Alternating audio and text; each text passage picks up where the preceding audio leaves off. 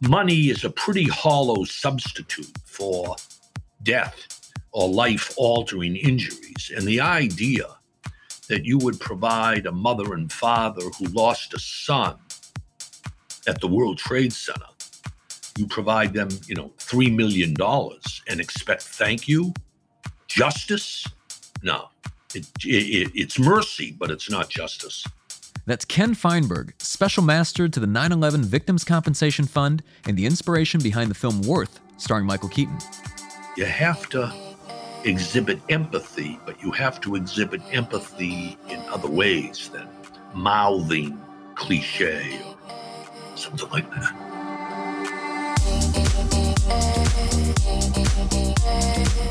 I'm Michael Mogill, founder and CEO of CRISP, the nation's number one law firm growth company. I've built my business through practice, not theory. Crisp started with just $500 to my name and has grown to over eight figures in revenue over the last few years, earning a spot on the Inc. 500 list of the fastest growing private companies in America. Our approach has been to take everything we've learned about generating massive growth within our own organization and help the country's most ambitious and committed law firm owners do the same for theirs. In each episode of this podcast, I sit down with innovative market leaders from the legal industry and beyond to learn from those who thrive in the face of adversity, challenge the status quo, and define what it means to be a true game changer. I sat down with Ken Feinberg to discuss the subjective process of placing a monetary value on a human life, why individuals have more power than they may think, and the lessons learned from his unprecedented effort to compensate the victims of 9 11. Most of the mistakes that we made were mistakes of empathy. That's coming up on the Game Changing Attorney podcast.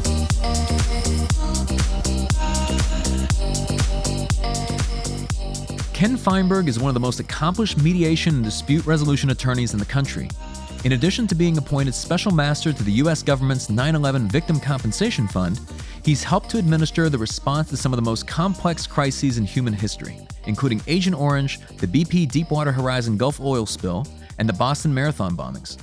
I began our conversation by asking Ken what motivated him to become a lawyer. I uh, originally thought that I would become an actor. I, in high school and college, was uh, on the stage quite a bit.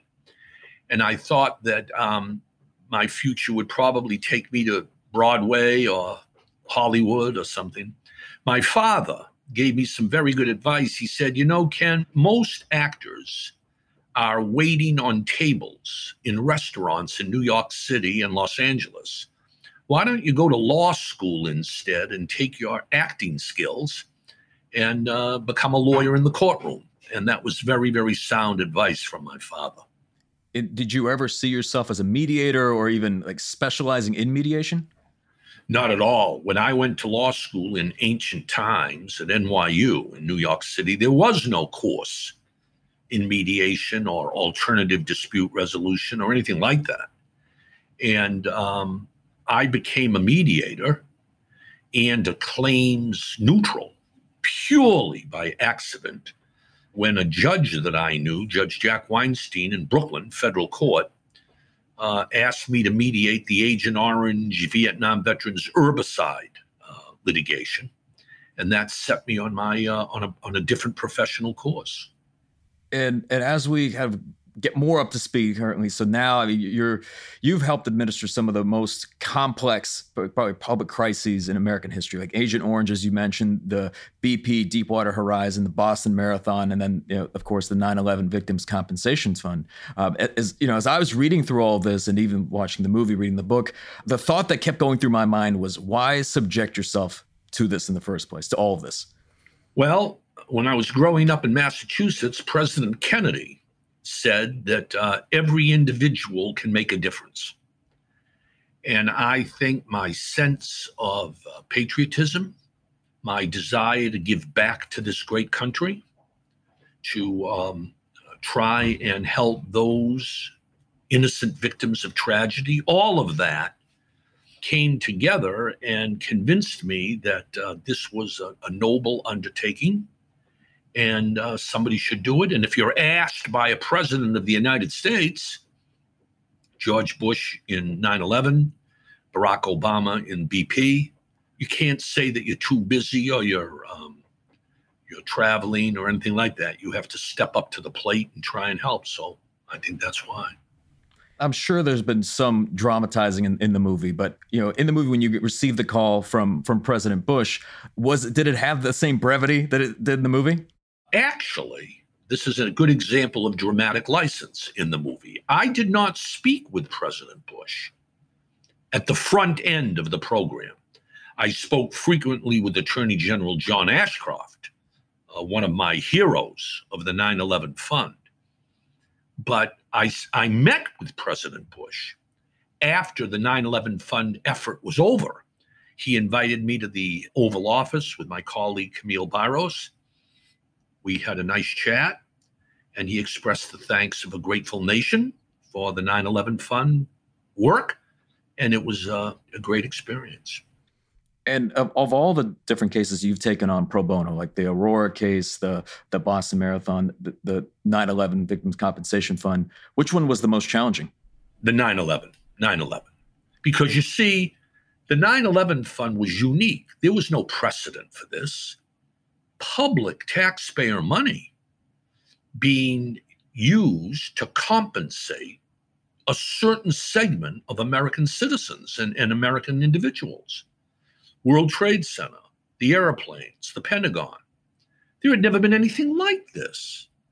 And the emotional impact of meeting with hundreds and hundreds of families in private or surviving victims was debilitating, absolutely emotionally debilitating. And that is why, for me at least, in, in listing all of the various programs of um, undertaken. 9 11 stands at the top in terms of the challenges and of the uh, adverse impact on your psyche. And, you know, you took this one on pro bono. Why? Oh, I didn't think in this time of national emergency, this unprecedented tragedy, the idea that I'd be getting paid for compensating innocent victims of a unprecedented historical tragedy, I thought inappropriate and would lead to a great deal of criticism. And I just concluded at the outset that this was a an undertaking that I would assume on behalf of the American people and wouldn't seek any compensation for this for 33 months. And, and, if I may ask, I mean, just with you know, the, the, resources that you were investing into this, just over the, almost that three-year span, um, and being able to continue to support everybody at the firm, how did you do it? Were there other cases that were ongoing that were allowed for you to be able to focus on this? Oh, absolutely. Excellent question. I had uh, the rest of my law firm, another three or four lawyers who were diligently doing other work, payable work, so that I could afford personal sacrifice, but I could afford to devote all of my time for 33 months to the 9 11 fund without compensation or reimbursement of any type, uh, while the firm continued to function on a reduced basis, but still we managed to, you know, pay the bills. And I know you've written now multiple books on this topic, but it, one of the, the main themes throughout the movie is just what is a fair amount for a body, right? Like, how do you even begin to calculate that? Well, the trial lawyers who are listening, they know exactly. And the statute creating the 9 11 fund made it pretty clear. Look to state tort law. And the formula has been time honored for hundreds of years. What would the victim have earned over a work life but for the tragedy? add something for pain and suffering, emotional distress, equals value. Now, that's a rather cold and calculating formula. And I had discretion and used my discretion frequently to modify it. But the basic outline of state tort law around this nation is exactly that. That's why the Wall Street stockbroker or banker who's um, in an automobile accident will receive more from the jury than a waiter or a busboy or a cop or a fireman or a soldier. They earn more, they get more.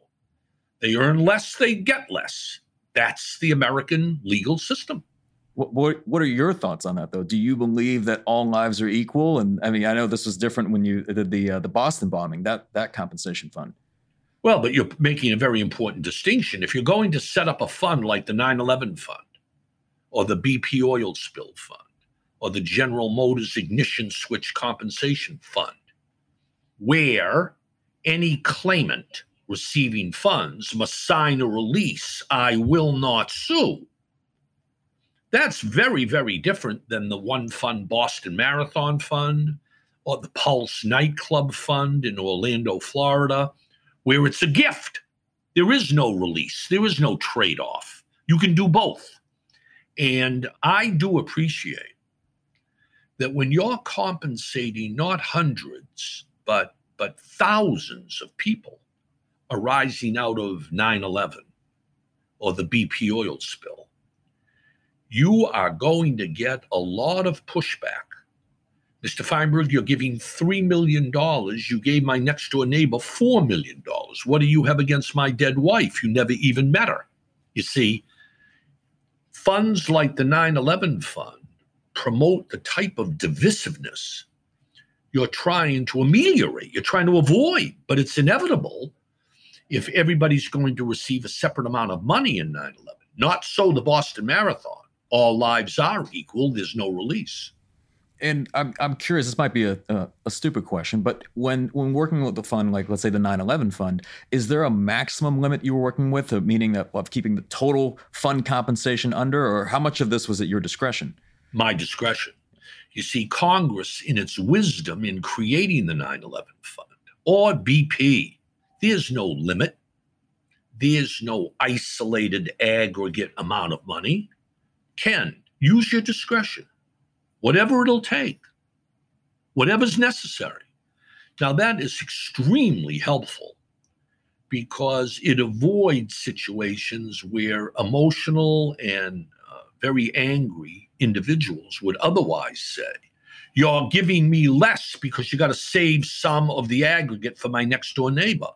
In 9 11, Congress authorized whatever I need to be paid out of petty cash from the US Treasury. There was no allocated, appropriated amount. That made my job somewhat easier. Now, was this true? I mean, did you find different perspectives, perhaps of gratitude, depending upon the financial livelihood of the of the claimants? Gratitude, not a word I would use. I try and avoid in all of these programs gratitude, appreciation, thanks. You don't expect that. Money is a pretty hollow substitute for death or life altering injuries. And the idea that you would provide a mother and father who lost a son at the World Trade Center, you provide them, you know, $3 million and expect thank you, justice? No, it's mercy, but it's not justice. Yeah. I recall, you know, hearing one interview that at one point, and I believe you re- you regretted this or used this as a lesson when you were speaking to one of the claimants, and you said that you you understood how he felt, right? That was a terrible mistake. And you know, every time I do one of these programs, you try and avoid mistakes, but it's inevitable. It's a very vulnerable group of people you're dealing with. And I said to one 82 year old man who lost a son at the Pentagon on 9 11. And he was crying about his lost son. And I said, Mr. Jones, this is terrible. I know how you feel. And he stopped and he put his hand on my shoulder, patted it. He said, Mr. Feinberg, you've got a very difficult deal here. You've got a very difficult program. It's a very difficult assignment. I don't envy what you have to do. Don't ever tell someone like me you know how I feel. You have no idea how I feel, and it sounds hollow and pretentious. I'll never do that again. You have to exhibit empathy, but you have to exhibit empathy in other ways than mouthing cliche or something like that. Sometimes it's only through experiencing life's worst that we're confronted with how short life can truly be. In his experience administrating settlements to victims and their families, Ken learned that everyone grieves differently and responds differently.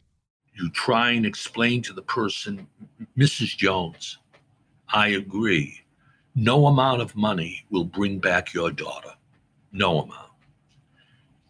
But Mrs. Jones, remember that at least as you move forward in life as best you can, take advantage of the financial certainty that this taxpayer funded program provides you. It's not an answer to the hollow hollowness of your existence now with your daughter gone, but don't compound the felony by ignoring the opportunity to at least have some financial certainty in a life now filled with uncertainty. And that that type of message eventually got through to all but two people. Only two people refused to take the 9/11 fund money and refused to litigate. They just were paralyzed by grief and they didn't neither. And and Ken, looking back just through all of your experiences, I know we've talked about some of the mistakes. Are there are there any others that you feel that you've made or perhaps that you've learned from? You, you make mistakes all the time. Most of the mistakes that we made were mistakes of empathy, were mistakes of emotion. One thing about the movie that is accurate, much of it is accurate, but one point in the movie and the book based on the movie that I emphasize is um, the mistakes you make in dealing with claimant family victim emotion. It's not the calculations. The calculations are, are not rocket science. Thousands of lawyers every day make these calculations. It's the emotion and how you confront the anger and life's frustrations exhibited by the families and the victims that is where you better brace yourself for the real challenges. And, and I've read that you, you you mentioned you underestimated the amount of emotion at the beginning, didn't anticipate how much anger would be directed your way, and that you, you talk about this evolution that you had over this almost three year period of, of going from a buy the books attorney to a, a rabbi, a priest, and a nun. If you could speak to that evolution. Um, yeah, at the beginning of the 9/11 fund, you you approach it as you would an airplane accident, a flood, earthquake. I underestimated somewhat the fact that the fund was created by Congress just weeks after the attacks. There was no time to deliberate or allow passions to cool. This was raw in your face. And it took me a while to appreciate that anger and that emotional reaching out, flailing away. I was the the sole representative of the United States government in, in this fund. And the fingers and you know were pointed at me. How could the US government allow this to happen? I lost my wife. How could the government be asleep at the switch? And no matter how much I tried to explain, that wasn't on my watch. It took a while for people to realize that I really was there as a neutral third party trying to help people move on financially. Eventually, I won the day, and the movie points this out, and the book points this out. Eventually, all but a few rallied around the fund. And we distributed over $7 billion of taxpayer money in that 33 month period. Were you pleased with the outcome? Yes, I was pleased. Congress wanted to minimize the number of lawsuits against the airlines and the World Trade Center. Congress wanted to exhibit to the world the generosity and compassion of the American people. And if statistics are any indication, 97% voluntary agreement to come into the fund. And I believe Congress felt that the uh, fund was a was a stunning success. Just don't do it again, but it was a stunning success. And, and for those listening that may not be as familiar with this, what would have happened had there not been this consensus? At least eighty percent. How, what, how bad could things have gone? families would have hired retained lawyers. Lawyers would have brought lawsuits against the airlines, the World Trade Center, Massport, the Port Authority of New York, the private security guard companies, the airline manufacturers, and it would have been uh, a real mass tort Donnybrook that could have very adverse impact on the nation's economy and on the public relations of, of the United States. And I think Congress had that in mind when it created this alternative option. No lawsuits. Go into this fund voluntarily, listen to what Feinberg has to say, collect your money, sign a release, done, move on as best you can, and that's what uh, what worked. Did this weigh on you just just throughout this period of thinking I, I've got to make sure that there's some resolution here? It's weighed on me for 20 years. It never stops weighing on you. It's debilitating. You never escape completely. The stories you heard. The most debilitating part of the 9 11 fund was not the calculation of damages or the cutting of checks, or it was the emotional horror of personally conducting over what 900 private hearings with family members or survivors. And the stories that you hear resonate 20 years later as being beyond amazing. That never leaves you and, and I'm curious. I mean, obviously, there's a lot of differences here, but uh, I believe initially when you approached this, it was very much trying to be objective, and I, I, imagine that was intentional to an extent. At what point did you kind of cross that boundary, if you will, and really started to not just empathize with people, but just to, uh, I guess, open up your heart to it? The minute you start hearing the stories, 26 year old woman comes to see me, Mr. Feinberg. I lost my uh, husband at the World Trade Center. He was a fireman.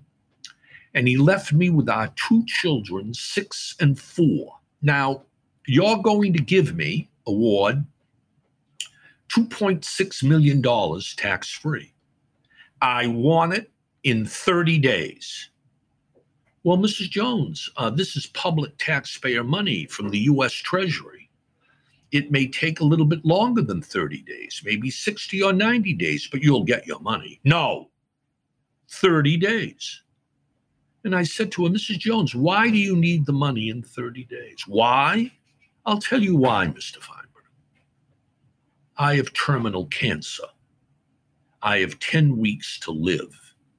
My husband was going to survive me and take care of our two little ones. Now they are going to be orphans and I have to set up a trust now and find a guardian while I still have my faculties. I don't have a lot of time.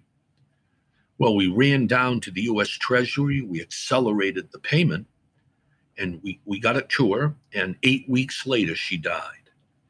Story after story after story like that is why 20 years later, it hasn't left you and and I'm curious because obviously this isn't shown as much in in the movie, and it, your family is presented as one that this supports and understands. Was that really what what that experience was like?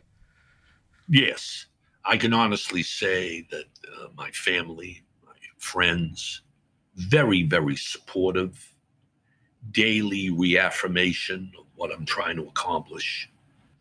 And also, the country was very supportive. You know, I thought at the time, taxpayer money that there'd be tremendous pushback from the American people, you know, giving away taxpayer dollars just to these certain people. To the contrary, uh, bipartisan, apolitical. I would walk down an airplane uh, hangar or a terminal. People would run up to me, Mr. Feinberg, aren't you the guy doing the? Na-? Tremendous what you're doing for the American people and for those victims. There but for fortune could have been any of us. So um, that made it uh, made it easier. But it was uh, debilitating and still is when you think about it. And, and i'm curious because i know you're uh, an adjunct professor at, at, many different law schools. When you're teaching this stuff what makes for a good mediator? Like would you recommend someone be as emotionally invested? Well i'm not sure how much of mediation skill can be taught there's a lot of personality involved in being an effective mediator. I try and explain to students that if they if they're interested in mediation, get as much clinical and practical experience as they can. If you go to a law firm or you go to a nonprofit or whatever you might do, try and delve, you know, dip into the waters a little bit, see what it's like, and then decide for yourself whether or not it's uh, an area of the law you want to focus on or whether you want a more conventional practice. I am still curious in the sense of like, is is, is it a good thing to be emotionally vested? I, I understand it from the standpoint of you want to be able to you know, bring empathy, which I certainly think is an important aspect of human connection. But does that ever does that ever create a problem or a challenge with with uh, with funds like these? All the time, every time. I don't think anybody who uh, designs and administers these programs can remain totally objective especially if there are family members or victims who want to talk with you about their plight and uh, how how the disaster has impacted them personally. And I think that anybody who thinks that you can administer these programs with the type of objectivity that appears on the written page will find unless you have a heart of stone, there's going to be an emotional component to all of this. Can't be avoided if you're a human being. And as, as you moved on to other relief initiatives, were there any lessons that you applied that you learned from this this specific fund? Oh, many. At the outset of the 9 11 fund, nowhere in the statute did it require uh, or invite even voluntarily a hearing with the victims. There was no reference to that. We found in the 9 11 Fund, in all of these programs, how useful it is to give the victim, the claimant, the option voluntarily to come and see the administrator and to vent about life's unfairness. And there are many, many people who are the victims of tragedy who don't want to bare their soul to anybody. They grieve in private. There are also a fair number of people who want the opportunity to vent, to come and see the administrator privately. And I think one of the main reasons the 9 11 fund was as successful as it was was we built into the program the voluntary opportunity for a private hearing, the right to be heard, tremendous asset in selling the program and convincing people it was on the up and up. And I remember reading about this. I know this was very important about having this opportunity for people to come in and express their anger, speak their minds. What what happened, or what do you think would have happened if you did not provide this outlet? I don't think you would have had as many people willing to participate, especially in a 9 11 fund that was so unique and unprecedented. So you want to give people that opportunity if they want to take it that was a, a key factor. The other big lesson we learned in 9 11 for all these funds if you want to quiet down the criticism, get the money out the door as fast as you can. All the words in the world are no substitute for quick, efficient delivery of funds. And as the money goes out, in the hundreds of millions of dollars, the critics quiet down. Mr. Feinberg, you're not being fair because I think I'm entitled to more. Excuse me.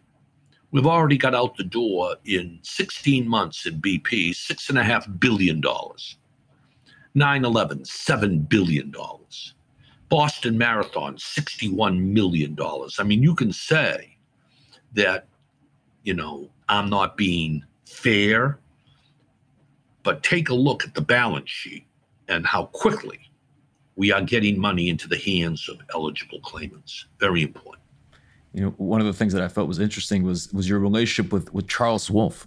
When you're doing these funds, have you ever had any other instances where you have these almost like these these direct adversaries or critics that you have to almost convert, if you will? All the time. Uh, there's a lot of dramatic license taken in the movie about Charles Wolf and the role that he played, played by Stanley Tucci. But uh, there's no question that Charles Wolf and in, in all of these programs, there are always a few gadflies who want the program to work but feel that it's not that it's lacking something and to the extent that they get involved and uh, participate in the process and prod you to make changes that that's all to the good i think transparency is very very important in these programs and I'm curious, just, just from from the time you got started, even with Agent Orange to today, how are you different? Oh, you become much more. One thing, you become much more fatalistic. I mean, I don't think I plan more than two weeks in advance. You don't know what's what curveball is going to be thrown at you tomorrow. These innocent victims who are just in the wrong place at the wrong time. Fate. Also, I think you become a much better listener. Over the years, I've become much more tuned in to exhibiting empathy through silence, just listening. You're a sounding board and I think all of that helps. And just dealing with so much or being around so much loss in, in your business, how do you remain positive? Well, I mean, it, it, you know, uh, let me give you an example. The 9 11 Fund, I urge people, especially younger people, to see the movie Worth because that movie is actually quite uplifting today it shows the American people today in 2021 how just 20 years ago, not a century ago, just 20 years ago, the country rallied around the victims. It wasn't blue states, red states, liberal, conservative, Republican, Democrat, everybody. Apolitical, bipartisan, let's help. And it helps sort of reinforce your view that it can be like that again. I've learned over the years never underestimate the charitable impulse of the American people. It's astounding to me. Astounding. I think it goes back to 17th century Puritan New England, Massachusetts, and, and, and the, the notion of the city on a hill, the community. So, despite all the horror and the polarization I still think that there's a, a window of opportunity, and we can learn from the movie and from the book that uh, there is a better way. And and speaking about the movie, I, I, I know I mentioned I'd ask this, but what was it like to be played by Michael Keaton? Oh, it was surreal. I got to know Michael Keaton pretty well, and we chatted, and discussed the fund, some of the issues in the fund his physical mannerisms and his accent were pretty good. He's not a, you know, he's from Montana, not Boston, but he did a pretty good job. My kids would say that Michael Keaton's a great actor, Dad, but uh, he ought to stick with Batman because uh, he didn't quite catch the essence. But that's family, so you, they're they're tough critics, you know. It was it was surreal, I'll tell you that. While Ken's achieved a great deal of notoriety as an advocate for justice towards victims, he has no plans of riding off into the sunset anytime soon. I wanted to know, after decades of experiencing some of the most difficult and emotionally exhausting work, what keeps him going? I like what I do. It's challenging, it keeps you going. It reinforces the notion that you're still, uh, despite being in your 70s, you're still providing some common benefit to the country and what's the alternative? I like what I do.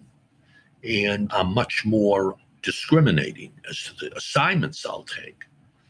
But overall, I plan to continue as long as I think I can be productive.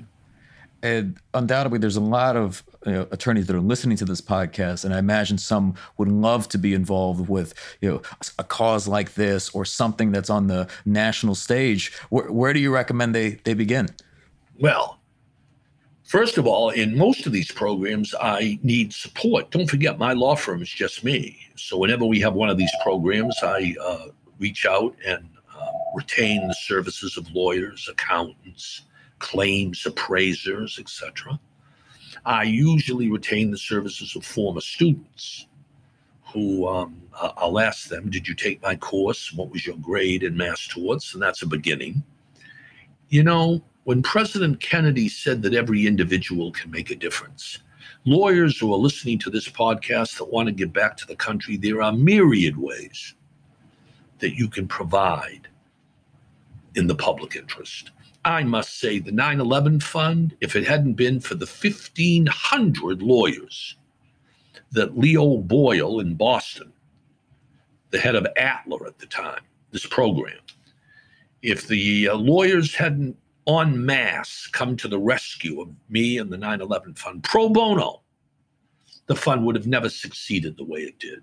And uh, I'll always be in the debt of my profession for how lawyers, whatever their walk of life, just dropped what they were doing and helped represent pro bono all these victims in submitting claims to the fund. And that made a huge difference.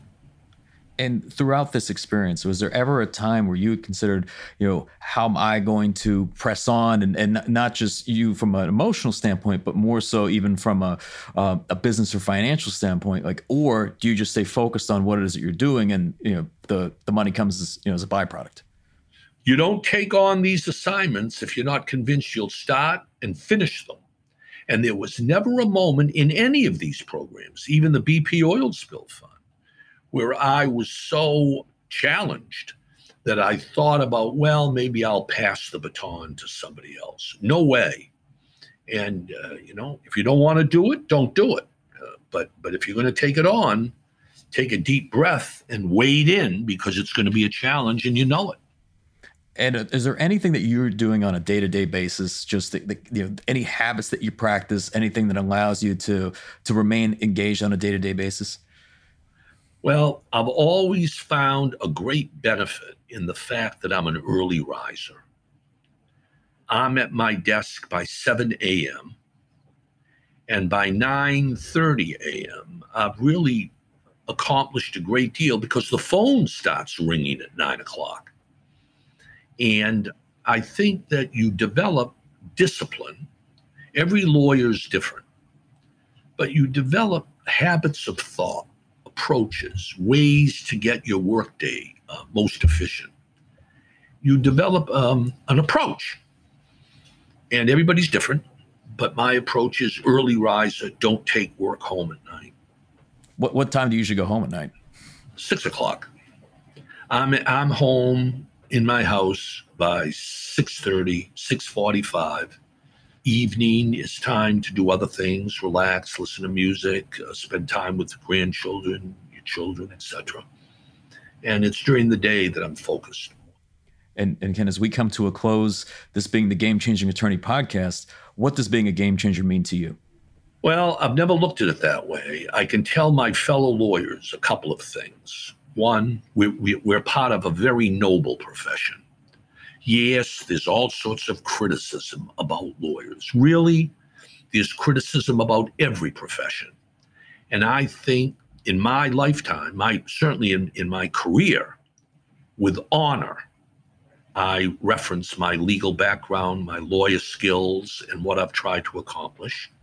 And I think lawyers should practice however it, they, they get fulfilled, fulfillment don't be a lawyer or, or a member of any profession or any work life that you're not satisfied, that you're not, you don't think you've accomplished personally, personally, what you want to accomplish. I've never looked upon it as much as game changing as I've looked upon it as something where I believe I have personally, looking in the mirror upon reflection, achieved personally what I wanted to achieve a fulfilling profession, and I look upon it with satisfaction. That's the test self satisfaction, self evaluation, not what others think. I want to give a huge thank you to Ken Feinberg for taking the time to speak with us today. You know, what particularly resonated with me was when Ken said that the biggest mistakes he made when speaking with victims were ones based on emotional assumptions. And only by opening our hearts and listening to others' stories are we able to truly understand and represent them to the best of our ability. You've been listening to the Game Changing Attorney Podcast with me, Michael Mogill. If you enjoyed this episode, I'd really appreciate it if you can leave a review and share this podcast with at least one other ambitious law firm owner. And you know what? Maybe more than one. For more information on our interview with Ken Feinberg, see the show notes for this episode in your podcast app or visit GameChangingAttorney.com. and join us next time, and we'll be speaking with social psychologist, professor of organizational behavior at Cornell University, and the best selling author of You Have More Influence Than You Think, Dr. Vanessa Bohns. It's embarrassment that keeps people from acting in those situations. It's sort of the social risk. There's also sometimes a physical risk in these situations, but a lot of it is the social risk that if everyone's sitting around acting normal and I'm the one who gets up and says like, "Oh my god, there's a fire." And then it was actually there it wasn't really a problem. It's going to be so embarrassing. And so we don't act out of a fear of embarrassment. That's next time on the Game Changing Attorney podcast. Thank you